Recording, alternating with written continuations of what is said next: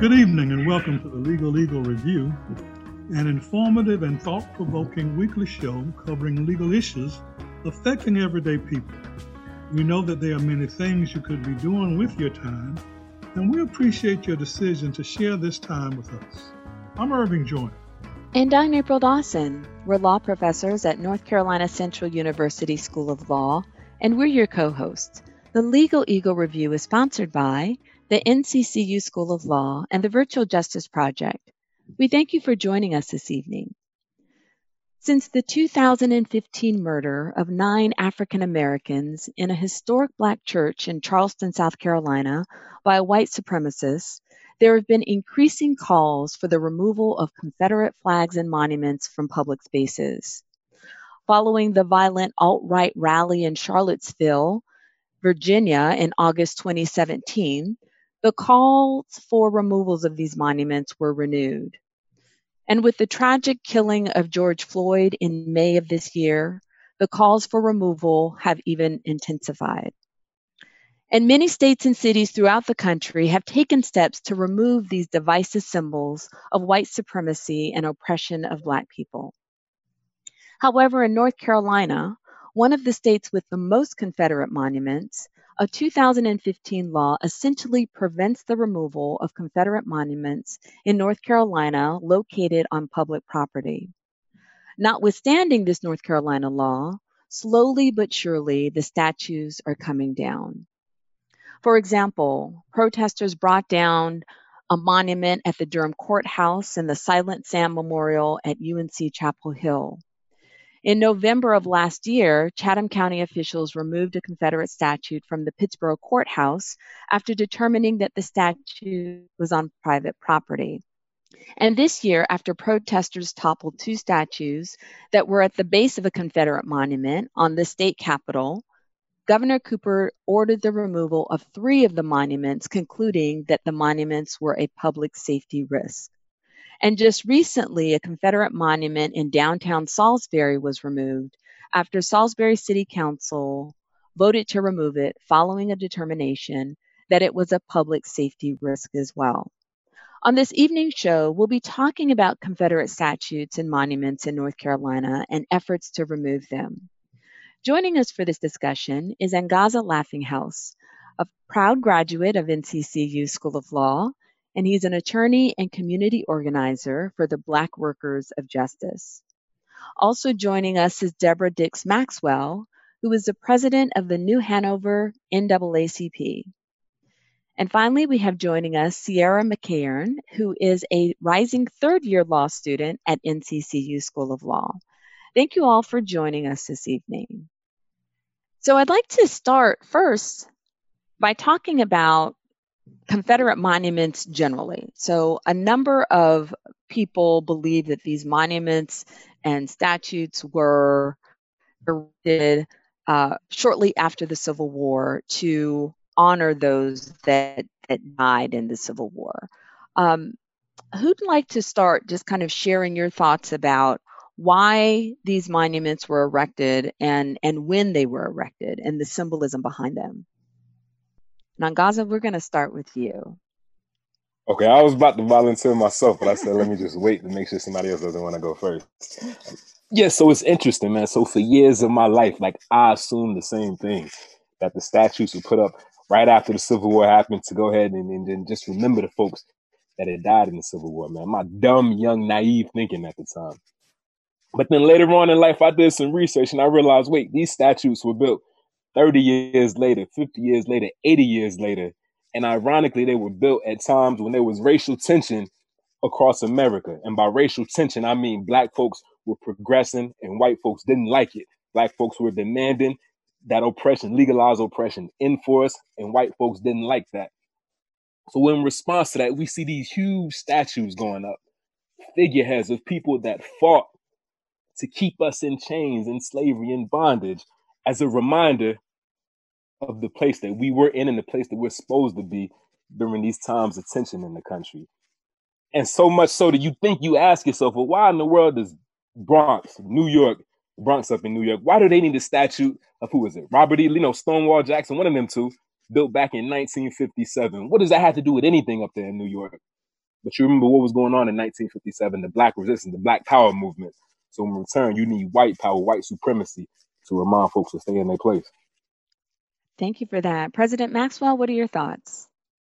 I concur with him, and also the timing is just more than just the eruption. You have to realize, like some of these statues were built in the 1920s, which was after World War. Our men came back from Europe. They had VA rights and GI bills, and they there was a progression because of that also. And people wanted to stifle and stifle, stifle us and it's really the location of where they place them. We know Richmond is full of them, but if you come to Wilmington, the first one you see, you have to travel up the street because it's elevated. And remember, we're a low-lying city, but they place it at one of the few places you have to look up to the statue, which is of George Davis. And behind that, in the next block is the one for the um, Confederate soldiers. And they were built like in 1911, 1924 as black, and of course they built them here to remind us of 1898 mm-hmm. and to keep us oppressed. And Cierra, what now? You're um, the youngest of us amongst you know our group, um, but I know you are someone who appreciates history as well. What what did have you learned about the erection in terms of the time and place of these Confederate statutes and monuments? I definitely agree with um, what's already been said, but I also think the location is very important. Um, I think someone spoke to it earlier, but um, just the fact that these are placed in places that that will see high traffic. Like I know the the monument in, that was previously in Pittsboro was right in the center of town, and so no matter where you were going, um, living there all my life, like you go around this courthouse, you go around this space, so it's going to be something that you see. Um, you know all the time and and once you see it you don't not see it um, and so i think that that's important to um, just the the strategy that's behind it um, is very very important, and I think it plays a lot into um, what these monuments represent. So you mentioned you grew up in Pittsboro. So were you aware of the of the significance of of that um, of of the monuments there in Chatham County when you were growing up, and and at what point did you um, realize the message that was being sent? Um, so I didn't realize it for a while, honestly. Um, and I think it started, I think I became more just aware of like racial tension um, after um, I was headed to a basketball game and we were about to play. I think this was middle school, and we were going to like a town um, that kind of had like a history of some like racial um, tension. And there was a uh, we turned on the wrong street and there was a tractor with a scarecrow or you know those type of i don't know like rat some type of like body um, sitting on the tractor and the face was painted black and there was it was right under a tree and there was a noose um, connected to the the scarecrow's neck that was painted black and you know i just remember like all of that like everyone on the bus and we you know we were middle school kids so everyone was like upset and like cursing and just like it was just a lot going on um, and i think that really started some of the questions that i had um, about race and like what it meant to be like from where i was from um, and so i think that's when i started to pay attention um, and i don't remember exactly when i learned what the monument meant but it's definitely something that you know once you see you you can't unsee it so. Well you know the uh, in in pittsboro if, if, if i'm correct the uh, monument is also right at the courthouse. Uh, the uh, steps of the courthouse There's, and there are a lot of cities or towns in north carolina uh, where right outside of the uh, courthouse you you find these statues located. Um, but typically it's just one or two that's located uh, there. I think Wilmington has uh, the um, Guinness World's Record of uh, statues and monuments uh, located uh, there. And uh, while there are certainly some that's devoted to the Confederate heroes, as they are called, many of them focus on uh, 1898 uh, and the 1898 uh, rebellion. And uh, wherever you go in in Wilmington, there are reminders of that overthrow from the parks to the streets. so, Deborah, could you kind of just talk about the placements of uh, those uh, monuments, not only the ones from the Confederate days, uh, but also the 1898 uh, commemorations that you find located at a number of different places uh, in Wilmington. Well, the 1898 Commission has the official park at Cowan and Third Street, which has the oars that symbol the ships that you know brought us over. Unfortunately, it's a small parcel of land. It should be the whole block, which is now going through gentrification. So we will probably never get to expand that site. Uh, there have also statues in the cemeteries, and one of them they locked up the, the statue for safekeeping. I forgot which Confederate one that was, and just scattered throughout. Reminders of the fact that um, they illegally took over this city, and we have to legally take it back. Yeah, there is uh, Hugh MacRae Park, oh. which is the uh, uh, largest park in, uh, in in Wilmington, right there uh, down from the University of uh, North Carolina at Wilmington, where the Klan really up until the 1980s met on a on a regular basis. Then in Raleigh, most of the uh, monuments are stored around the uh, Capitol building and uh, kind of uh, uh, designed to protect incursions uh, Uh, on the uh, governor's office and the state governmental uh, complex. So, um, Angaza, can you kind of talk about just the the importance and impact of those statues coming down in in Raleigh?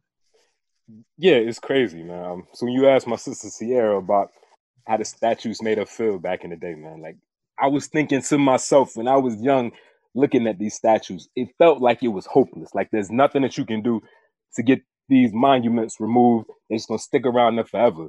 Even when I go to Myrtle Beach and I see people waving Confederate flags and wearing Confederate flags on their shirt, like I just said, well, that's just what they do down here. We in the South, it's just gonna happen. It's a part of life. But think about the symbolism that comes with that. So we know that these statues, these monuments, these flags represent white supremacy and black oppression. So in my head, I was being internalized and forced to think that there was nothing that can be done about white supremacy, about black's oppression in this time right here. And these are just symbolistic reminders of it. So in Raleigh, when you go down to the state capitol, before they took it down, you saw this big 75 foot tall monument with a Confederate soldier on top and two other Confederate soldiers beside it. They had cannons out there, cannons that were used in the war to keep our people locked in slavery. They even had a monument for the women, uh, so women of the Confederacy or something like that, for all the women that dedicated their energy and their time in order to support soldiers in the fight to keep us oppressed too. So they got something for everybody down there at the Capitol in Raleigh.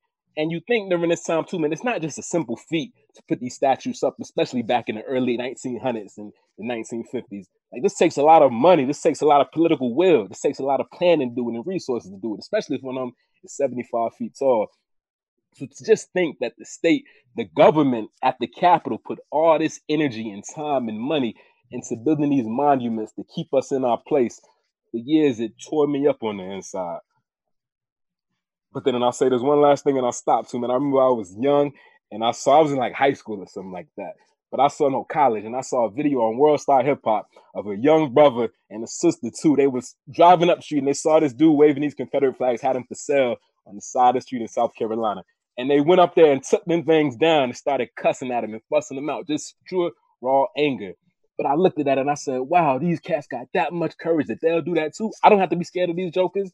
Like it was changing for me, man. Really phenomenal for me to see that right there. The fact that these are coming out and we don't have to be scared. We don't have to just sit back and accept it. And if there's a will, there is a way to make these things drop, to change and challenge this white supremacy. And you know, Angaza, as you were sharing that that story, um, it it of course makes me think about what's going on in North Carolina and this coming down.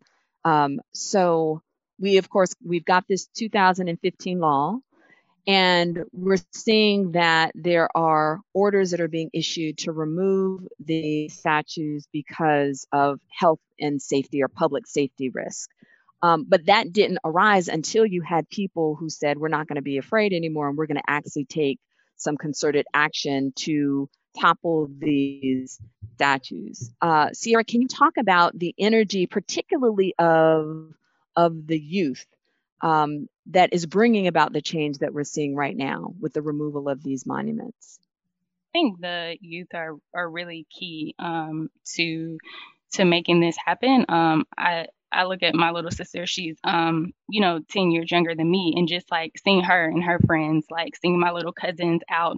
Um, Pittsboro has had a lot of protests, um, even since the monument has been removed. And um, you know, seeing them out there just you know, with their signs or, you know, with their social media um, posts, all of those things, um, really speaking about the things that um, maybe we had i know like people my age had internal conversations about or things that maybe weren't shared as openly um, so i think that the the youth have a lot of uh, strength and um, power to, to get things moving. But I don't think that that's new. Um, I think that's always been at the heart of change, right? Um, young people, you know, getting tired or young people wanting to see something different than what their parents and grandparents experienced. And those are the, you know, the, the people who have the strength to go forward and, and make the changes that they want to see.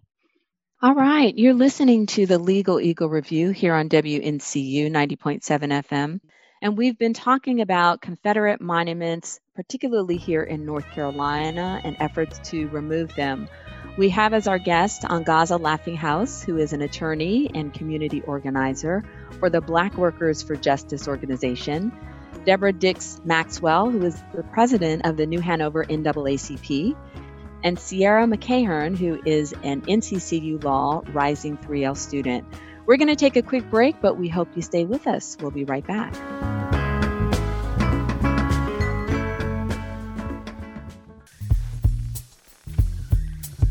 I'm Nastasia Harris, a third year law student at North Carolina Central University School of Law, and this is your Virtual Justice Spotlight. A monument serves to commemorate a person or event. Usually, monuments occupy public spaces that bolster the significance of a monument's symbolic and aesthetic qualities. However, as public spaces surrounding a monument evolve, the placement of the monument can alter how the monument is perceived. Various monuments in North Carolina illustrate this complicated relationship between monuments and the spaces they occupy. After the Civil War ended in 1865, Southerners began honoring the Confederacy with statues and other symbols. Those opposed to public displays honoring the Confederacy raised their objections, but with little success. In 2015, white supremacist Dylann Roof massacred nine African Americans at a historic church in Charleston, South Carolina. Pictures surfaced depicting Roof with the Confederate battle flag in one hand and a gun in the other. This tragic event shed light again on the dark history behind the Confederacy and sparked a nationwide movement to remove Confederate monuments, flags, and other symbols from the public square. Despite the national call for removal of these symbols, today the vast majority of these emblems still remain in place. Approximately a month after the attack against black church members in South Carolina, the North Carolina General Assembly passed Statute 100 2.1, essentially prohibiting cities and counties from removing a monument owned by the state without approval by a state agency. While supporters of the monuments in North Carolina state that the monuments represent Southern heritage, opponents believe the monuments are a symbol of white supremacy, racism, and hundreds of years of systemic oppression against people of color. Virtual Justice at the NCCU School of Law is the intersection of technology and a legal clinical program. I'm Nastasia Harris. Thanks for listening.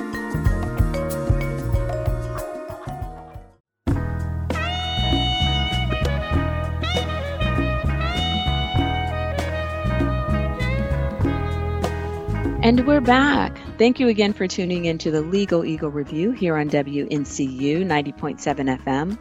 I'm April Dawson, and my co host Irving Joyner and I have been talking with Deborah Dicks Maxwell, who is the president of the New Hanover NAACP, and Angaza Laughinghouse, who is an attorney and community organizer, and Cierra McEachern, who is a rising 3L student at NCCU School of Law. And we've been talking about Confederate monuments in North Carolina, efforts to remove them. And Deborah, can you talk about the organizing and community efforts that are taking place in New Hanover County to remove the so many Confederate monuments in uh, your county? Yes, uh, we have a young lady who's a petition expert, we found out now, and she wrote a petition to remove the monuments. She also wrote one to change that 2015 law um, that should have gotten more signatures than it did. Our city removed the petitions for, I mean, the statues for public safety. They've been protests. Um, someone was arrested for sitting there. The statues downtown had a curfew for their own safety before they disappeared. So there's been comments made. There was a group before then, uh, about a year or two ago, when uh, people went down there. They were photographed by some camera, and my branch secretary was there because I was out of town at a state conference, something with state conference, and she said they came to her house saying, "We saw you near the statue." That's how intrusive Big Brother was in protecting those statues at that time, which is a shame. So they are slowly coming down, but we have people who resisted in Wilmington. As you know, the old guard does not want to let up, but they will have to because it's too depressing to continue another generation seeing these oppressive figures throughout North Carolina, throughout the country, not just North Carolina. But those are the efforts the petition, city council, the protesters downtown. Um, they're selling T-shirts of the two guys who got arrested at the um, at the statues as a fundraiser. So there's a joint community effort across all age spectrums that they they must go, along with changing Hugh MacRae Park, which Irv mentioned. Well, you know the uh, the resistance has has become Uh, real uh, over and above the uh, statute uh, that's in place that uh, legislators have uh, uh repeatedly uh, referred to in, in protest about the taking down of the Silent Sam and not replacing it. But also in Alamance County, and April, you may be familiar with this, the, the both the sheriff and the uh, uh, mayor of uh, Graham had imposed unilaterally a curfew and some regulations that prohibited more than two people from gathering around a uh, monument in that uh, in that city, which was recently the uh, subject of a lawsuit where the judge had enjoined both the uh, city and the uh, sheriff department from enforcing that particular edict there to in, in, to allow people to protest the erection or the presence of the monument there. Uh, but Alamance is uh, kind of a hotbed of uh, resistance to the removal of the statue. So, what's what's going on there? Yeah, as Deborah was talking about the old guard and the resistance in her county, of course, I, I couldn't help but think about uh, my county, Alamance County. And um, yeah, Irv, as you mentioned, it, things have been really um, kind of shut down here. And so to the point where uh, you can't even have uh, even three people who want to get together and peacefully protest. Uh, if you had individuals who wanted to wear Black Lives Matter shirt and walk along the um, the courthouse, the Graham, the Graham Square, they could be told to disperse. Um, so fortunately, there was this lawsuit that was filed requesting a temporary restraining order to prevent um, the mayor and the sheriff and the police from enforcing the ordinance and enforcing the emergency order. Uh, and that request was granted by a federal judge just recently, and so we're we're happy to see that. But it just shows the the efforts on the part of the old guard to prevent these statues from coming down. And when you think about the you know Angaza was talking about the political will and the um, willingness to expend time and energy and money to erect these statues. Well, we see the same thing when it comes to protecting them by some folks. And so there were snipers that were placed on the courthouse um, to protect the statue. This was particularly after the Durham uh, Confederate monument was brought down, um, Silent Sam. And so you've got people who are being paid overtime, law enforcement who are being paid overtime to try and protect this particular monument in Graham. Um, so the lawsuit and the decision by the federal judge definitely a step in the right direction. Uh, but we see that there are some counties and some cities where you just have to fight a little bit harder. And then you've got other places where you've got much more progressive leadership.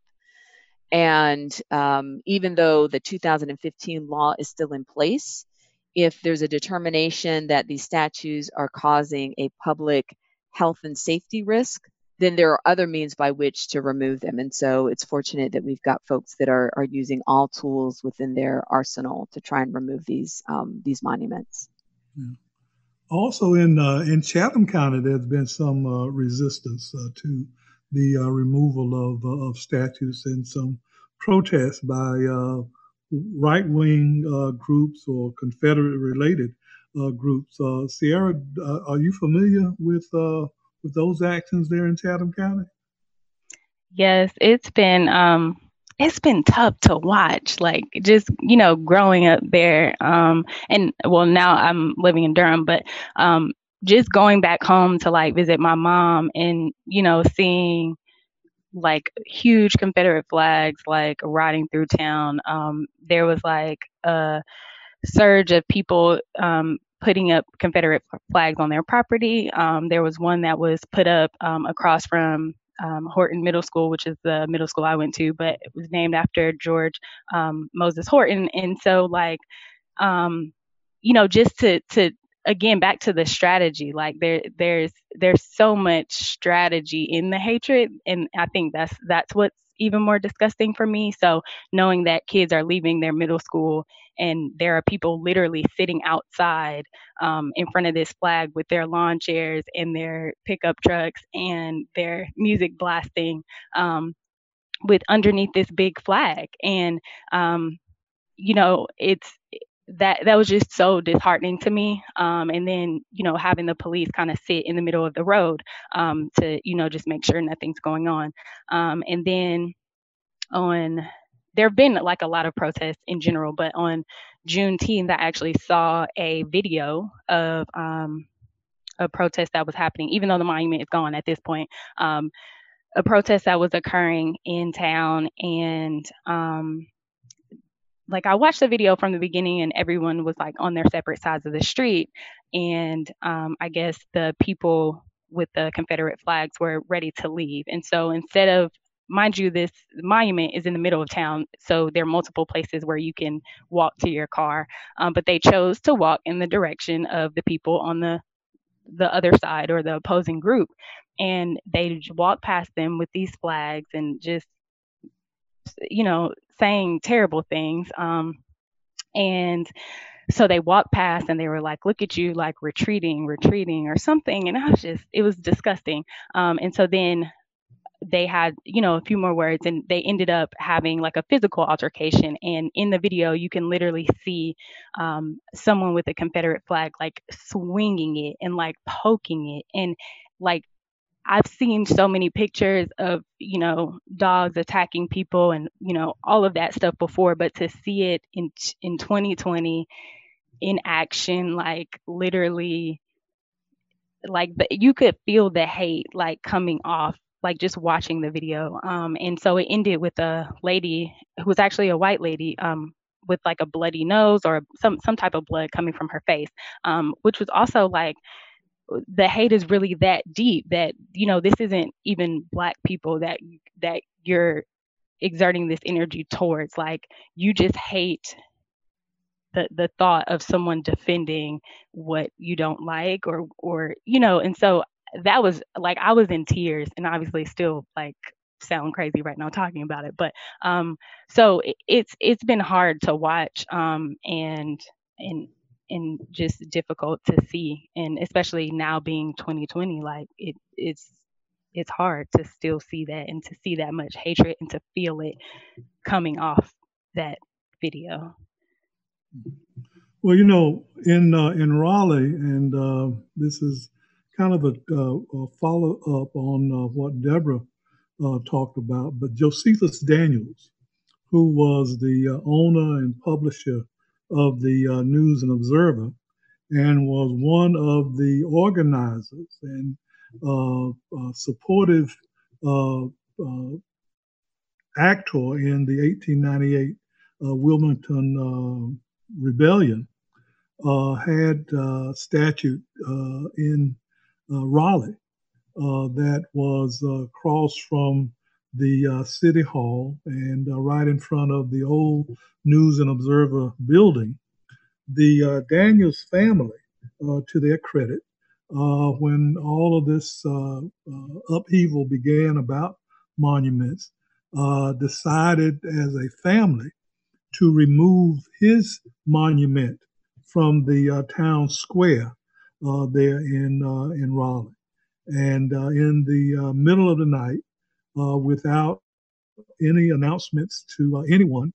Uh, they, the family had a crew to come in and physically remove that statue so that in the morning when people woke up, the statue was no longer there. And following up on that, the Wake County School Board then uh, changed the name of uh, the uh, Daniels Middle School, which was named after Josephus uh, Daniels.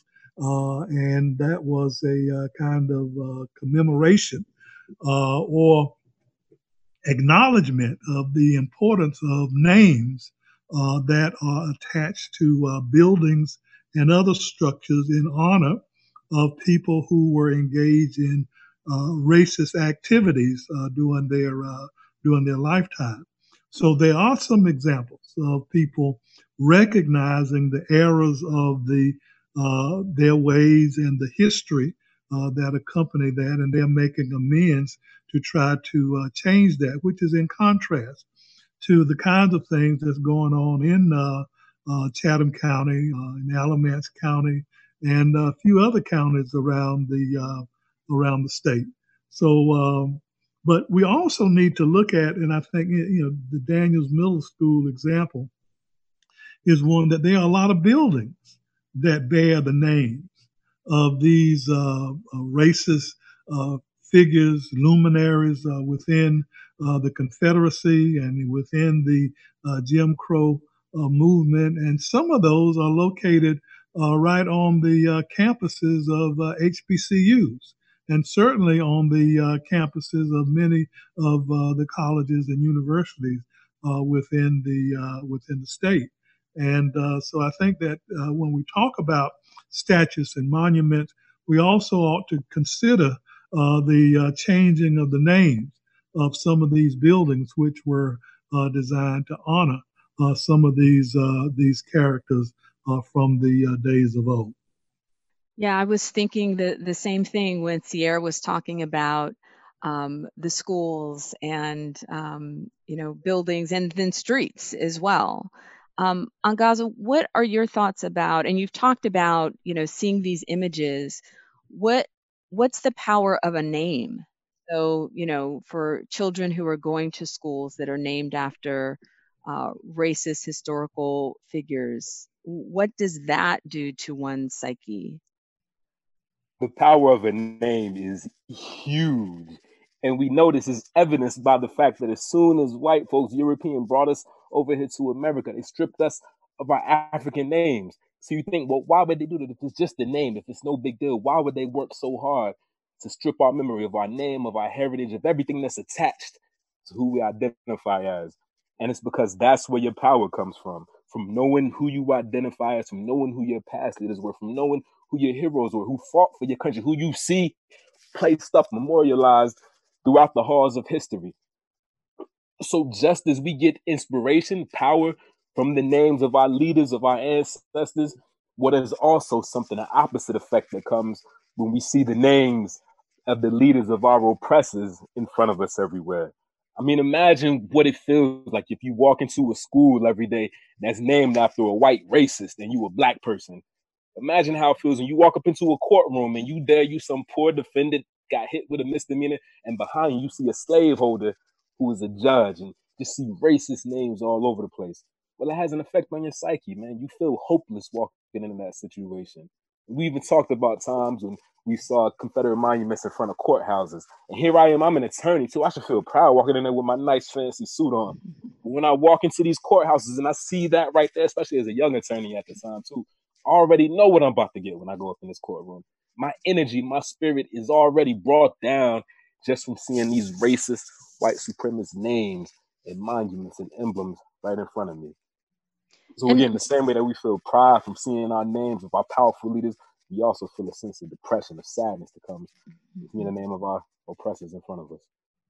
And do you think that it also has an impact on, um, you know, white people? So, in terms of sense of entitlement and white privilege, what do you think the effect may be um, for someone who um, may have maybe a neutral view of of a different race, but then learning that this school is named after someone who thought that they were less than. Does it will it have an effect in that way as well?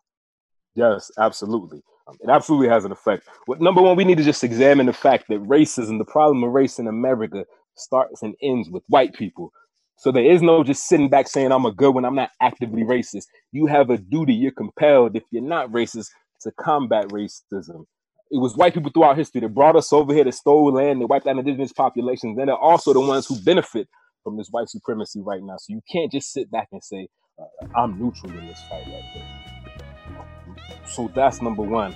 I forgot my next point too. well, we're going to let you think about it for a minute because we're going to take a quick break. You're listening to the Legal Eagle Review here on WNCU 90.7 FM. And we've been talking with Angaza Laughinghouse, an attorney and community organizer for the Black Workers for Justice, Cierra McEachern, who is a rising 3L law student at NCCU School of Law, and Deborah Dicks Maxwell, who is president of the New Hanover NAACP. And we've been talking this hour about Confederate monuments in North Carolina. We're going to take a quick break, but we'll be right back. We hope you stay with us.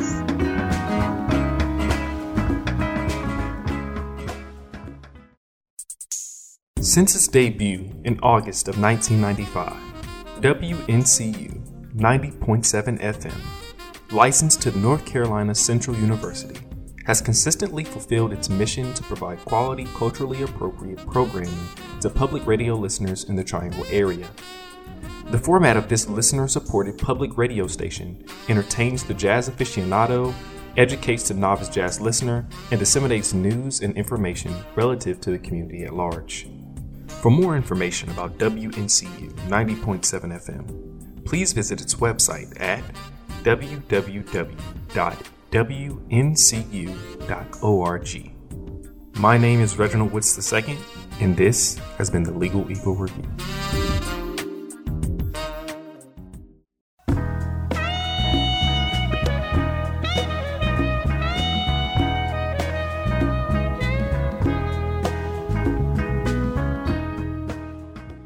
And we're back. Thank you again for tuning in to the Legal Eagle Review here on WNCU 90.7 FM. I'm April Dawson, and my co host Irving Joyner and I have been talking this hour about Confederate monuments in North Carolina.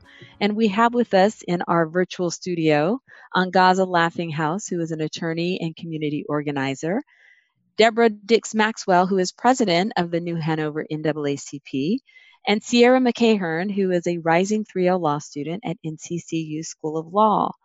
And right before the break Angaza, we were talking about, you were sharing the power of a name and how uh, being in a, a schoolhouse, a particular building that has a name of a that's named after a white supremacist, someone who thought less of black people, has an impact on the psyche of black people.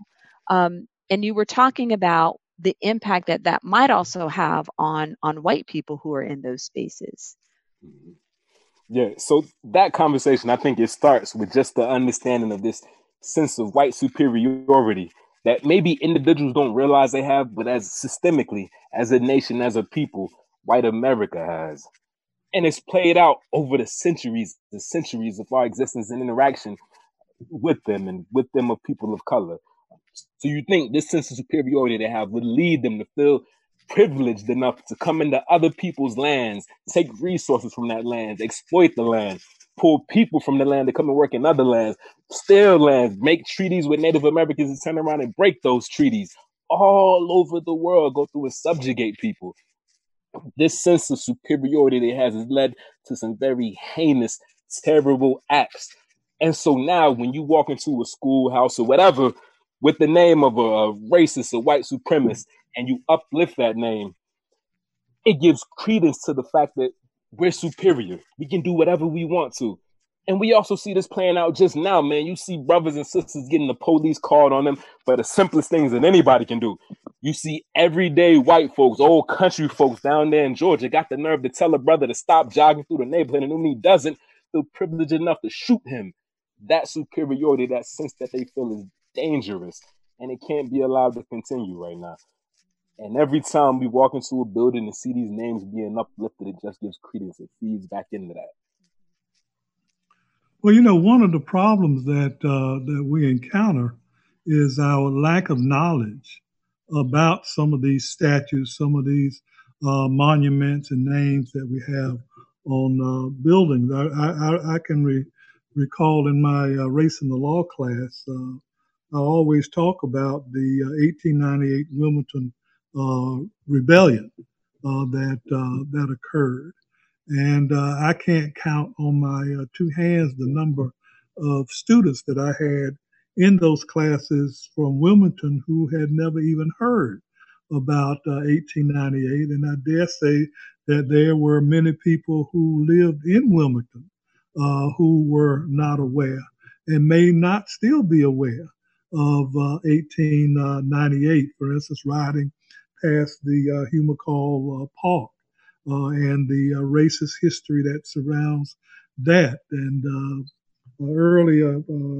Cierra talked about Horton Middle School and the history around the person who that school is named after, or the Josephus Daniels uh, Middle School and the history, or the Joyner uh, Middle School in Raleigh, which is named after one of the persons who were uh, who was also engaged in the 1898 uh, rebellion. So it, it behooves uh, all of us uh, to get some information on these people that we allow to be placed, these names to be placed and remain on these uh, many buildings and monuments that we have. And one, one final note the uh, North Carolina Court of Appeals is in the uh, Ruffin building.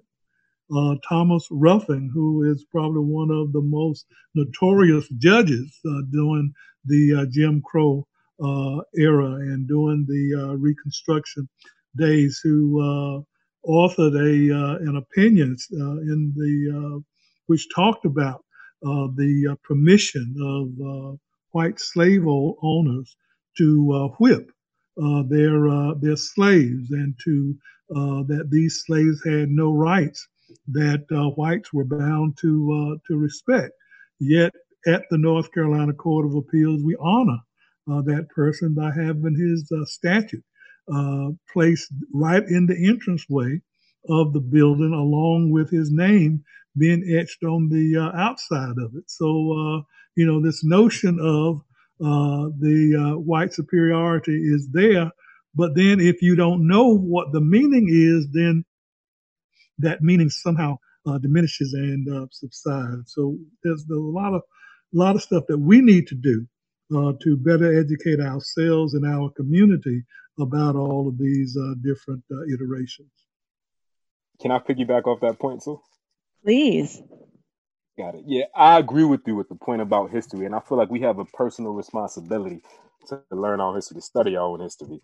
And it's interesting to me, man. Back at our cultural center in Raleigh, we would give out these Black Freedom manifestos. And I give them out to brothers and sisters, and a lot of my homeboys, like it was just a little 30 page, tiny little booklet. They wouldn't read it for nothing. But then when white folks come to the center, they would say, "Hey, what's that right there? Can I take a copy of that?" And guys, I'll give you five dollars for that right there. So I'd be like, "Here, man, go ahead and take it." Next time I know, these jokers turning around, calling me, saying they want to talk about what happens. Next time they can come, let's talk about what we read with this right here. And it would irk me. I couldn't understand it because it was our history. And even thinking all throughout that, man. So I see a lot of black lawyers and college students that read whatever the professor tells them in order to get by the class. But after school is over, it's like they don't have the energy, the will to read anything. So they sitting there on a big, soft, comfortable couch with a big 200 inch TV saying, and guys, I just don't have the space. I don't have the energy to read anything after this, man. I, I, I can't do it. And even worse, man, they might read a quick article on their phone, but reading a quick article on your phone is just like eating a snack throughout the day when the real meal, the real nourishment comes from actually picking up a book and reading about your history. So it's not enough for our people to just say that, that we don't have the energy we don't like reading. No, we forced to. We have an obligation to. If you're oppressed, you have an obligation to study your oppression and your oppressor. The same way white folks study our history, understand everything, study sex, sociology, everything happening with us politically, we got to do the same thing because they study our history in order to dominate us. So we have to study our history in order to break free from their bondage. Mm-hmm. Deborah. I agree. And Irv was part of the Wilmington 10, part of the Innocence. And even in this city, as we went and secured petitions at that time, I had to explain to younger people. I said, just Google them, please. Because I, I, got tired, you know. I always had, I, so then I made a little brief history card that I would take while I was trying to get secure signatures within my own city for people who grew here. Hugh MacRae has finally acted nice about the park my grandmother's for peace group I'm part of, not mine, went two years ago to speak to him, and he was not nice to the grandmothers. That's probably why I wasn't allowed to go because I would have defended them. Um, but my parents are not from here, so I learned about the park as a young adult, why I should not be there. But there was a hidden suppression that through all these years, for some people, it seemed to still still come through not to fight. And so I'm glad to see the youth waking up and fighting because there was a, a generation that was slicing between that was suppressed because their parents survived the massacre. And some people were just quiet about it. There's so much about that we will never know because it was suppressed history. And so we must shout. And I'm so glad to say, before I stop speaking, that I'm proud to say we have a freedom school this summer for the first time in Wilmington. So we will be empowering and educating more youth here. Mm-hmm. Mm-hmm. Yeah, and and congratulations on on getting that Freedom School. Um, so vitally important. And and as Angaza was talking, you know, and we think about uh, just the energy that it does take to learn our own history, and that's in large part because we're not learning it in school.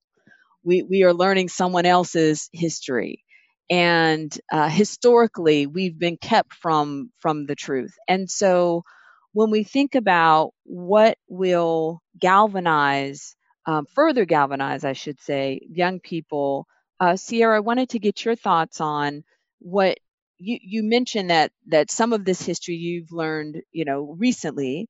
What is it that uh, caused you to dig a little deeper and to to start learning about um, some of these these uh, um, occurrences or you know people what what galvanized you to do a little digger deeping or deeper digging i should say um, I think I've probably gotten like little pieces like over time and just having a, a um, greater appreciation now that I'm older. And, I, you know, I think that it's very important to impart like that knowledge on children, you know, when they're young. Um, like speaking back to George Moses Horton, like, you know, knowing that he was an enslaved like poet and like taught himself how, how to read. And so like I remember having like a small program like at our school at Horton one time, like just learning about him.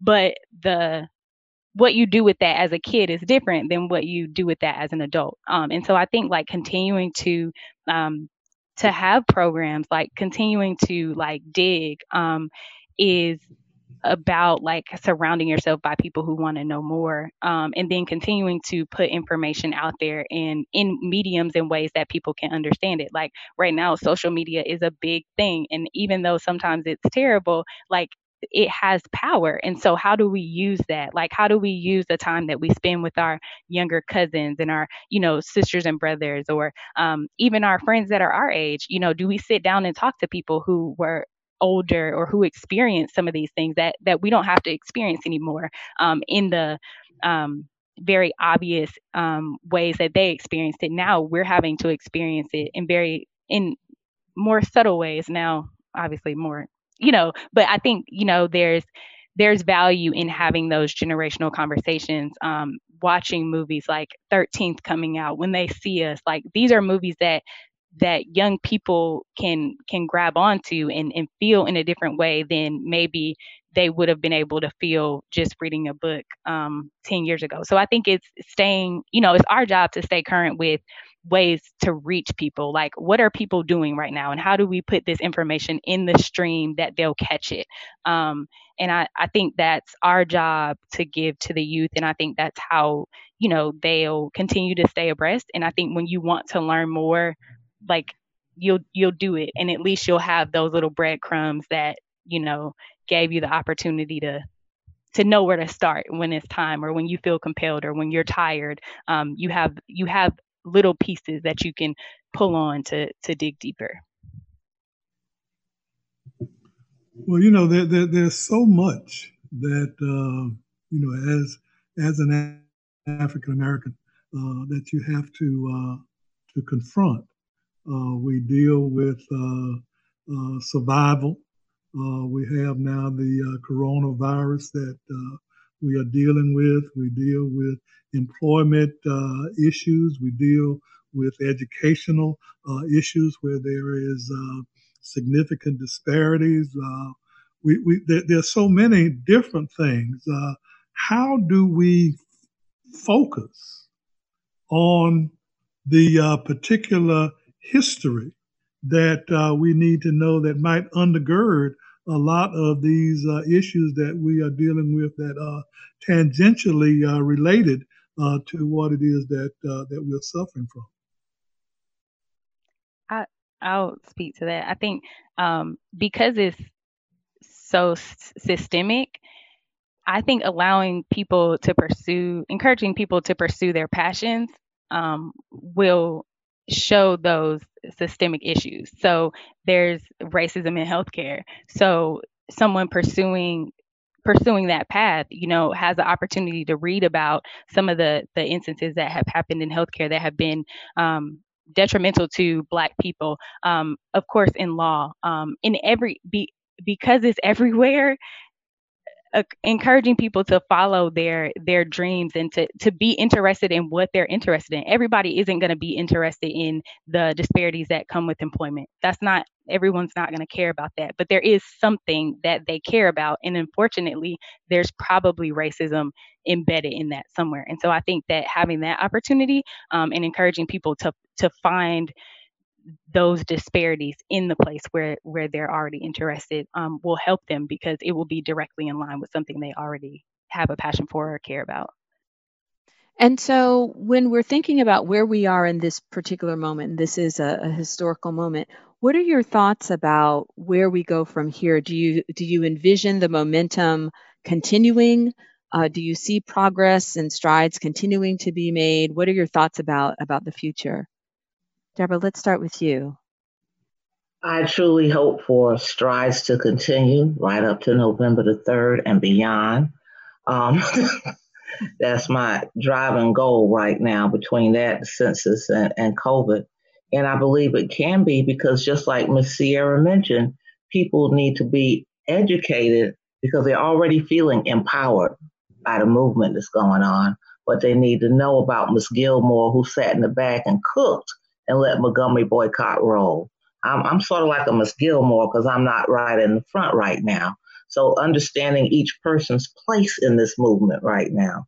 And I think that we have a lot to go because, as we said, this is the third time and we can't go another time. And crackle all of those structural and institutional biases and racisms that are out there. I'm trying my best, and I know everyone on here is, and I thank each of you. Angaza? Yeah, so I always feel like one of the first things our people have to do, really the thing we have to do is be organized. There's no power without organization. But what's troubling to me is that when I go and talk to groups of people, I ask them, yo, how many people in here are members of black political organizations? Put your hand up. And hardly any of them do. That's right. Hardly any of them do. And I cannot understand that. Huh? So we know that the other side has always been organized. That's why they've been able to whoop us, to beat us the way they have. We know that if Africa back in the, the, the 15th and 14th century was just slightly organized and united, European colonizers would have stood no chance coming up against us. And even throughout history, the one strength that our people have always had was our ability to organize, whether it was slave revolts, whether it was during the civil rights movements, whether it was to support the Black Panther Party or the Nation of Islam, whatever it might have been, so that even when the government tried to break us in any way they could, as long as we had community organizations behind us, we could never, ever fold. So even when you look at the fact right now that there's no power without organization, you see evidence of it by looking at the other side. That's why white folks are always joining the organization wherever they can. So they join their neighborhood association, they join their PTA, they join whatever they can. I was working at Harris Teeter for a while, and I found out that the managers at Harris Teeter, all in the region, like once or twice, they always got together for their conference. They had their own organization, and I thought, well, what the hell do they need to meet for a couple times a year? But then you flip that on the other side, and if the workers would have said, we want to organize, we want to meet a couple times a year, they would have said, absolutely not, because they know that there's power in us being organized. So we have to join organization, man. A lot of times, one of the things that bothers me about law school is that it teaches people oftentimes individualistic mentality. So I'm a lawyer. I can go and change the system myself. I can go to the courtroom as long as I study the law and got my, my shield and sword of justice on me. I'll make sure I fight for whatever is necessary. But you can't change anything going against this power system by yourself. And when I scroll through Instagram sometimes, I see attorneys out there protesting with their suit on by themselves, saying, I'm out here getting it all by myself. I don't need no help. It makes no sense. We have to be a part of organizations, building organizations so that our people can stand the fighting chance going forward in this world right now. Because it's only going to get worse coming up. It's only going to get worse, especially as this year goes on. Right. And Cierra, we've got a few minutes left. What are your thoughts about about the future?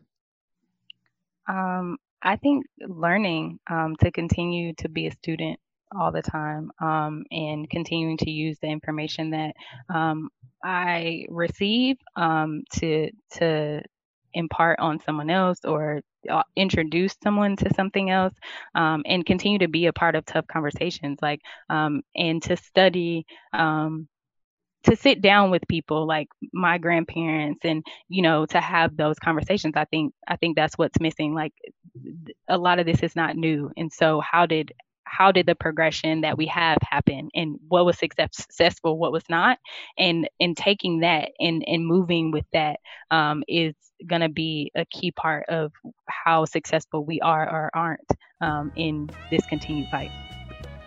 Well all right. We are unfortunately out of time but we'd like to thank our guest deborah dicks maxwell who is president of the new hanover naacp and Gaza Laughinghouse, who is a proud graduate of NCCU School of Law, an attorney and community organizer for the Black Workers for Justice.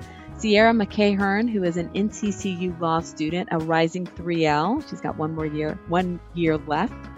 Um, and of course, we'd like to thank you, our listening audience, for tuning in to the Legal Eagle Review. We hope you've enjoyed the show. If you have any comments or questions, please send us an email. You can reach us at legaleaglereview at nccu.edu. And if you ever miss this show on Sunday, you can find the show on our Legal Eagle Review podcast. Don't forget to follow us on Twitter, Facebook, and Instagram. Until next week, stay informed, engaged, and safe.